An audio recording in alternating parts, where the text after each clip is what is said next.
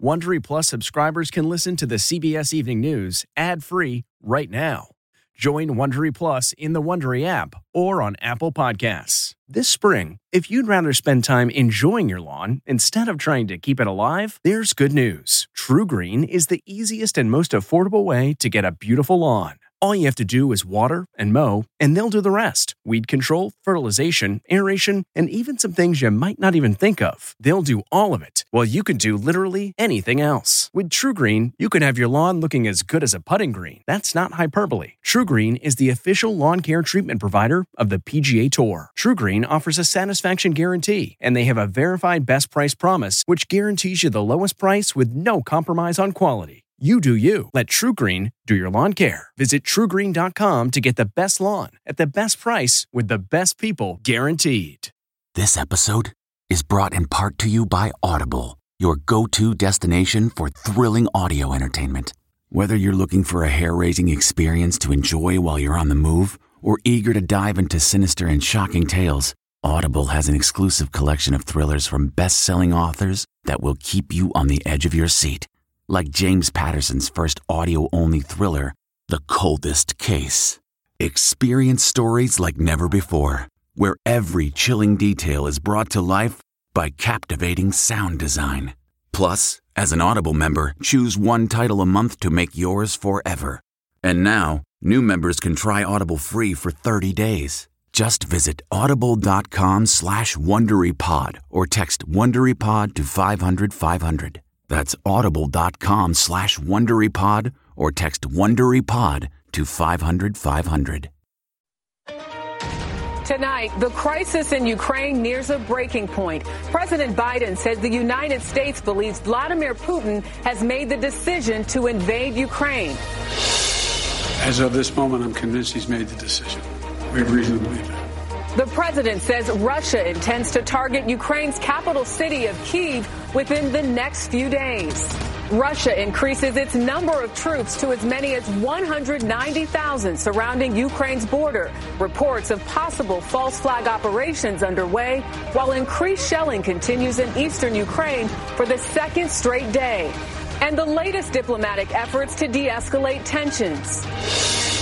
Two years in prison Former officer Kim Potter sentenced in the shooting death of Daunte Wright, his mother's emotional plea for justice. And I'll never be able to forgive you for what you've stolen from us.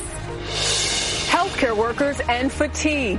Despite falling COVID cases, hospitals remain overwhelmed and understaffed. We go inside a COVID ICU. Olympic doping scandal fallout. Will it lead to drastic changes in women's figure skating? Winter storm mess near whiteout conditions result in a 100 vehicle pileup in Illinois. And on the road to a Florida school with an unlikely visitor. This is the CBS Evening News with Norah O'Donnell. Good evening and thank you for joining us. I'm Jericka Duncan in for Norah. Strong words tonight from President Biden. He says he believes the decision for war has already been made by Russian President Vladimir Putin. The president warning the nation that Ukraine's capital of Kyiv, made up of more than 2.8 million people, could be a target within days. This is the biggest crisis to face Europe since the end of the Cold War. The latest satellite images show Russian troops moving within 10 miles of Ukraine's border, where they've deployed helicopter and ground attack aircraft. Meanwhile, Russian backed separatists have announced the evacuation of hundreds of thousands of residents to Russia from a region in eastern Ukraine. Russian media is also reporting attacks in the region that the U.S. and Ukraine say are staged false flag attacks. Russia has increased its number of troops to the border to as many as 190,000. We have a lot of news to get to tonight with this fast moving story, but we begin first with CBS's Weijia Jiang at the White House, where the president made that extraordinary announcement. Good evening, Weijia. Good evening, Jericka. For weeks now, President Biden has said the U.S. was not positive that Vladimir Putin had decided to invade Ukraine. Well, that all changed today as he warned it would likely happen in the coming days. The president vowed to implement punishing sanctions to make Russia pay the price, but he also said Putin still had time to change his mind. For the first time, President Biden left no room for doubt over whether he believes Vladimir Putin will launch an invasion of Ukraine. You are convinced that President Putin is going to invade Ukraine. Is that what you just said a few moments yes, ago? Yes, I did. Yes. So is diplomacy off the table then? No. All, until he does, diplomacy is always a possibility. The president revealed his assessment after holding a phone call with NATO allies amid the administration's all-out effort to prevent a war. He said there was reason to believe Russia would invade in the coming days. We're doing everything in our power to remove any reason that Russia may give to justify invading Ukraine and prevent them from moving. Secretary of State Antony Blinken and Vice President Kamala Harris are meeting with allies at a security conference in Munich. She is scheduled to see Ukrainian President Volodymyr Zelensky on Saturday. But some U.S. officials worry him leaving Ukraine would give Moscow a window to act. Tonight, the White House is also blaming Russia for those cyber attacks in Ukraine that we saw this week against the defense ministry and major banks. National security officials say they do not have intelligence to indicate Russia is coming after the U.S. next, but they are working with the private sector to secure systems just in case. Jericka? Weijia Jiang at the White House getting the president to clarify how seriously concerned he is about an invasion. Thank you. Now to Ukraine, where in the eastern part of the country there have been reports of explosions along with air raid sirens. CBS's Charlie D'Agata is in the city of Kiev with the very latest. Good evening, Charlie.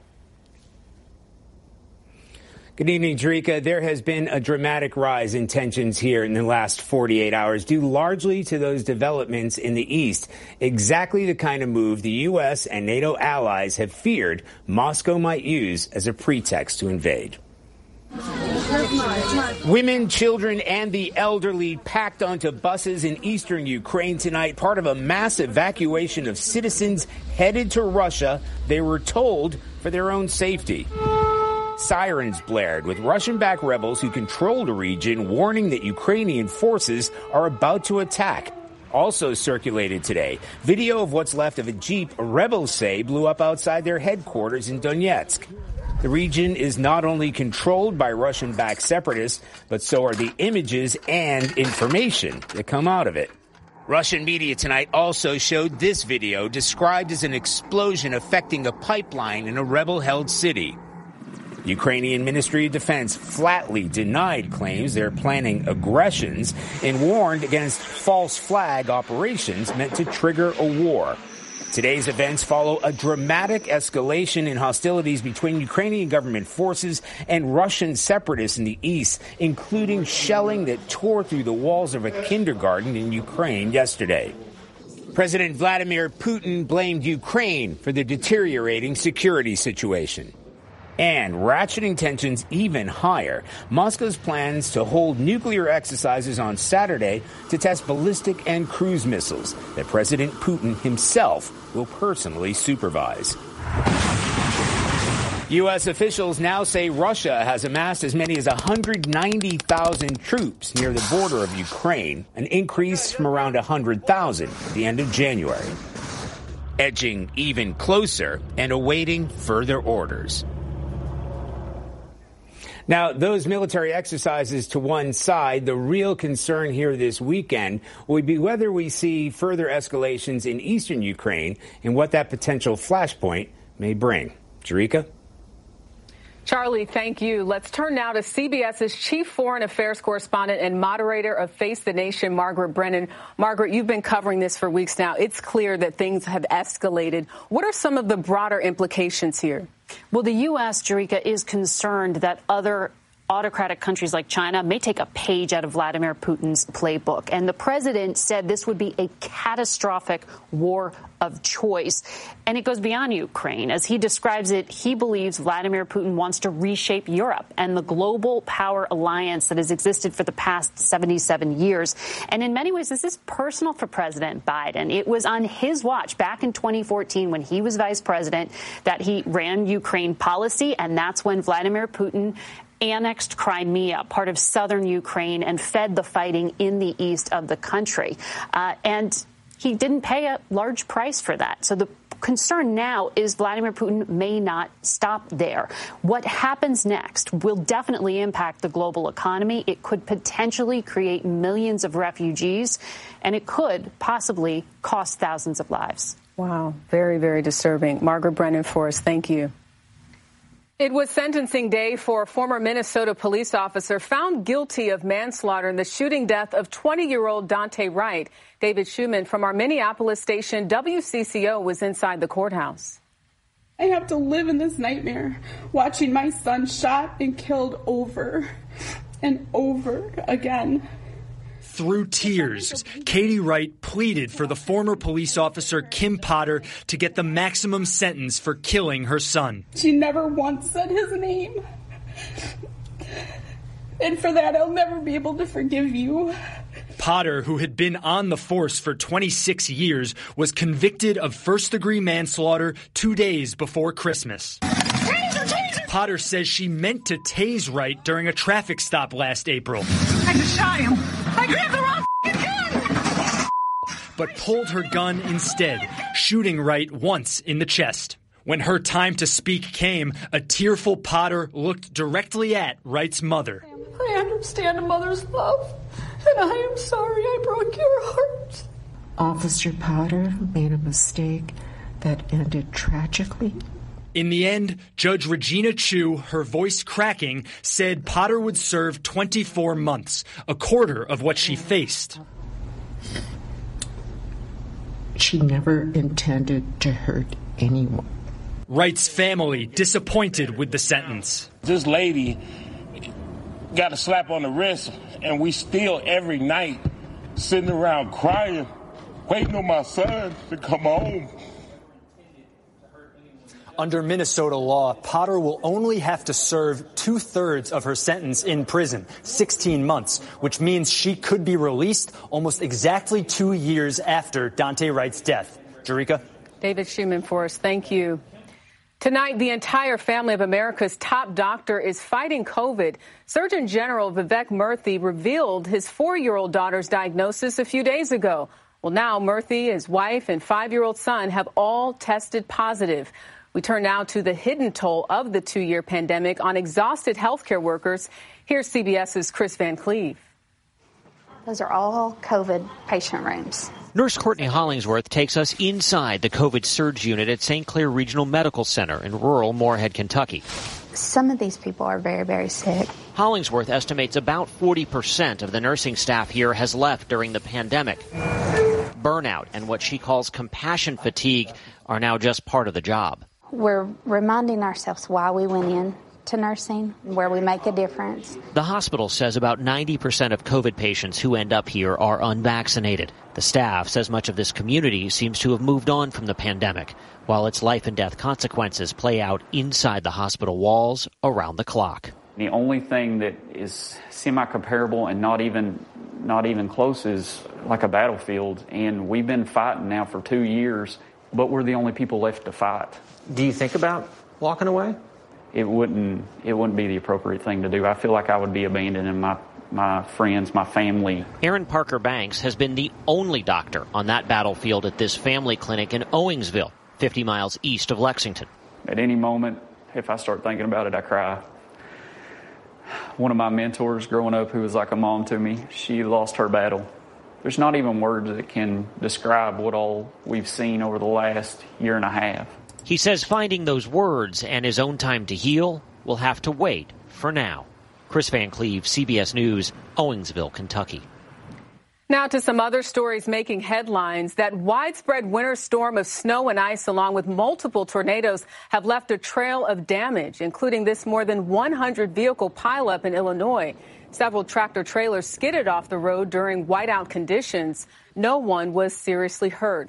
And there were multiple reports of tornadoes in Alabama. One damaged several homes, including this one, where a tree sliced right through it. Meanwhile, in Canada today, police moved in to confront protesters who for three weeks have gridlocked the capital city of Ottawa over vaccine mandates. Semi trucks and other vehicles were towed. At least 70 people so far have been arrested. And there's new data tonight on child poverty in this country. The number of children living in poverty rose from 3.7 million since the child tax credit expired at the end of December. That's an increase of 41%, according to a study by Columbia University. A quarter of black and Latino children now live in poverty. That's more than double that of white children. Well, turning now to the Olympics, where the fallout continues following the stunning end to the women's figure skating final. From Beijing, here's CBS's Jamie Yuccas. Kamila Valieva was welcomed home to Russia today, just hours after her disastrous performance in the skating finals. That's the most mistakes that we've ever seen Kamila make. Valieva's fall from grace prompted the strongest response yet from IOC President Thomas Bach. I was very very disturbed. Bach says he was especially concerned when he saw her coach scold her, saying, Why did you let it go? Why did you stop fighting? When I afterwards saw how she was received by her closest entourage with what appeared to be a tremendous coldness, it was chilling. Valieva tested positive for a banned heart medication in December, but she was cleared to compete, in part because she's a minor. How important is it to start looking at those people within her inner circle? It's of extreme importance. Doping very rarely happens alone by, by the athletes. Valieva's case has renewed attention on Russia's Olympic ban for state sponsored doping, which is set to expire this year and it's rekindled debate among several governing bodies over raising the minimum age to compete. We will uh, initiate there such a discussion and at least give them some food for thought. As a side note, Elana Meyers Taylor will be the American flag bearer in this weekend's closing ceremony. She had to skip that honor, you may remember, in the opening ceremony after she tested positive for COVID. It will take place after she goes for gold in this weekend's two woman bobsled. Jericka? Let's hope she wins. Jamie Yuccas, thank you. Looking to instantly upgrade your Mother's Day gift from typical to meaningful? Shop Etsy. Get up to 30% off well crafted and personalized gifts from participating shops until May 12th. This year, embrace your creative side. You know, the side your mom gave you. And shop Etsy for custom jewelry, style pieces, home decor, and extra special items she'll adore. Need something original and affordable for Mother's Day? Etsy has it. Shop until May 12th for up to 30% off gifts for mom. Terms apply. Tonight, newly released video shows the moment heavy rains triggered a deadly mudslide this week in the Brazilian city of Petropolis. The death toll is well over 100 and dozens more are still unaccounted for. Almost a foot of rain came down in about three hours. Well, winds topping 120 miles per hour howled across Britain today. It turned landing at London's Heathrow Airport into a nail biting spectator sport. Hundreds of thousands of people watched a live stream of planes struggling to stay on course through those dangerous gusts. Dozens of flights had to be canceled.